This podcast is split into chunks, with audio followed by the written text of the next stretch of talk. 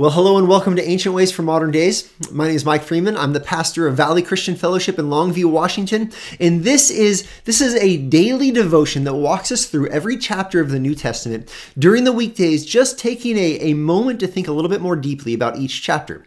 And so today we find ourselves in Matthew chapter 11. And the theme for Matthew chapter 11, the, the one idea that I want us to just really start to begin to have in the front of our mind is that this is a chapter about humility before Jesus. This is a chapter about being humble before the person, uh, the identity of Jesus Christ. Now, let me show you what I mean. Matthew 11 starts with John the Baptist sending his own disciples to check on Jesus and to see if Jesus really is the Messiah. And Jesus' response is he says, Look, look at my works. My works are the, the testimony, per se, of, of who I am. And, and so, what Jesus is really saying, he's saying, Yeah, I, I am the Messiah. I'm proving it by my works. And then Jesus in verse 6, he, he, he says this in, in part as a message to John the Baptist. He says this He says, And blessed is the one who is not offended by me.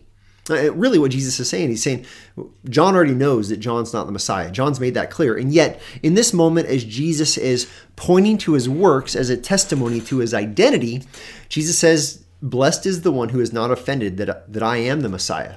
I, reading between the lines, blessed is the one who realizes that their their ministry, their their uh, popularity might diminish as mine increases. And this is what Jesus is telling John, and and this is might almost be kind of seen as a dig, but but it really is not, because I want you to see next what Jesus says about John. I want you to I want you to get a picture of of who John is in Jesus' mind. Verse 11, Jesus describes John and his ministry.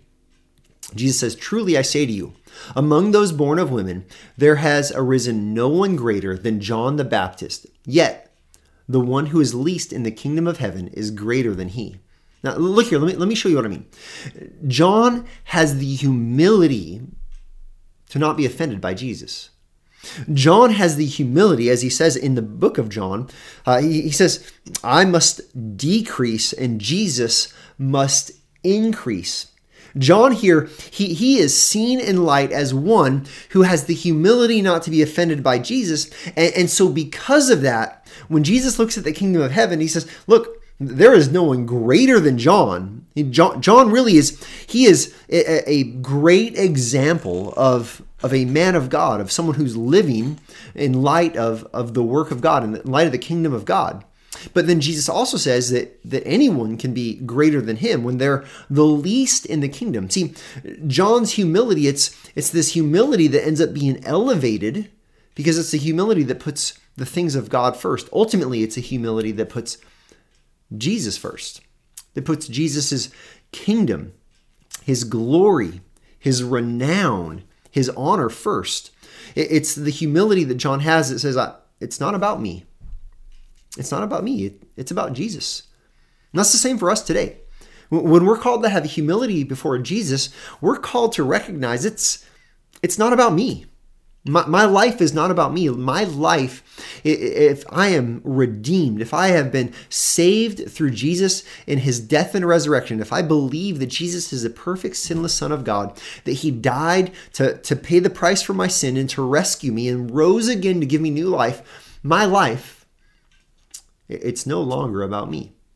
John's humility makes him least in the kingdom, which in turn makes him the greatest. And you, when you and I, when we have the, that humility before Jesus, it might make us least in, in, a sense as we're diminishing ourselves in one sense, but in, in, in the better way, we're, we're becoming great in the kingdom of God because we're living the life that we're called to.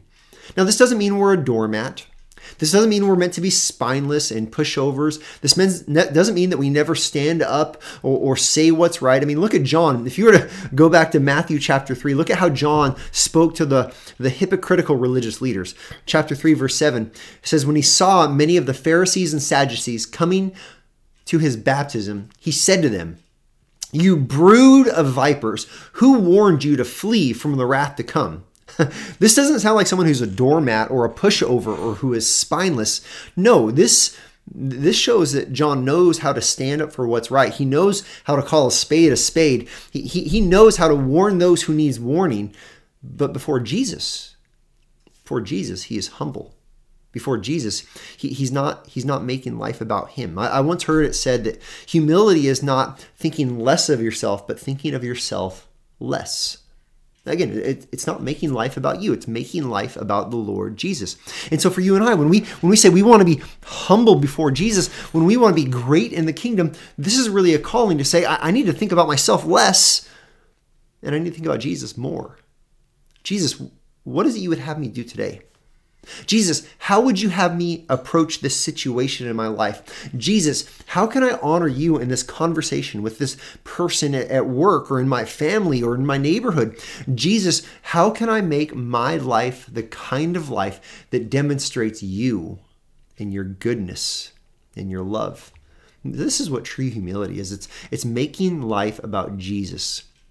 Now I want to connect this to the end of the chapter also.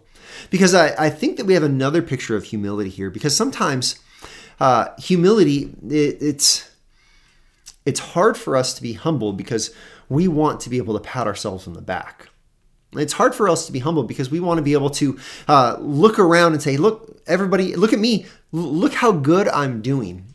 Look at how great I've done at my job, or, or maybe even before God. Look at how Look at how moral I've been. Look at how much I've obeyed you. Look at how hard I'm working to serve you. And this can this can sometimes it can build a, a, a false idea in our mind of, of how we're right with God, thinking that we can do it on our own. But the other thing it does is it wearies us. It it burdens us. It makes our souls exhausted as we're trying to be good enough because the reality is we can't be good enough before God. We, we are sinners. We have rebelled. We have missed the mark. We need Jesus and his death and resurrection. That's the only way we can be made right with God. And so uh, I want to connect it to a, kind of a second kind of humility, which is the humility not just that makes life about Jesus, but secondly, it's the humility that looks to Jesus for salvation. Matthew 11, 28 through 30. Jesus says, He says, Come to me, all who labor and are heavy laden and I will give you rest. Take my yoke upon you and learn from me, for I am gentle and lowly in heart, and you will find rest for your souls. For my yoke is easy and my burden is light. You ever you ever feel burdened by trying to be good enough? By trying to be moral enough? Does your soul ever grow weary uh, of trying to carry all of the all of the commands of uh, that God has rightfully issued to us. See, the reality is if we if we are of the mindset where we say, I've got to be good enough for God to accept me, I, I have to be good enough for God to love me, listen, that is a wearisome, wearisome ordeal, and it's rooted in pride. We want we want the pat on the back.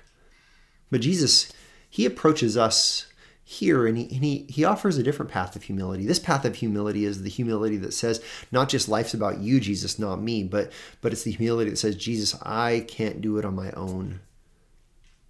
I'm weak. I'm heavy laden. I'm weary. I need you. And here jesus says when you when you when you approach me like that you're going to find that i am gentle and lowly of heart that I'm not going to put burdens upon you, but in fact, I'm going to release you of them. I'm going to carry them for you. He says, uh, ultimately, I'm going to make my righteousness available to you. That's where we find rest for our souls. See, this is really a chapter of humility. Humility in life where you make life about Jesus, not yourself, but also humility in salvation, where you approach Jesus not with how good you are, but with how needy you are for a Savior. So this is our ancient our ancient way for our modern day. As we live in a world that's full of this messaging that says, make something of yourself, be everything you can be. And, and, you know, listen, I'm not saying don't strive to be everything you should be, right? To grow. But, but listen, as we do this, do we have the humility to make life about Jesus? And then do we have the humility to rest in the finished work of Jesus Christ? The one where we ultimately find the rest for our souls.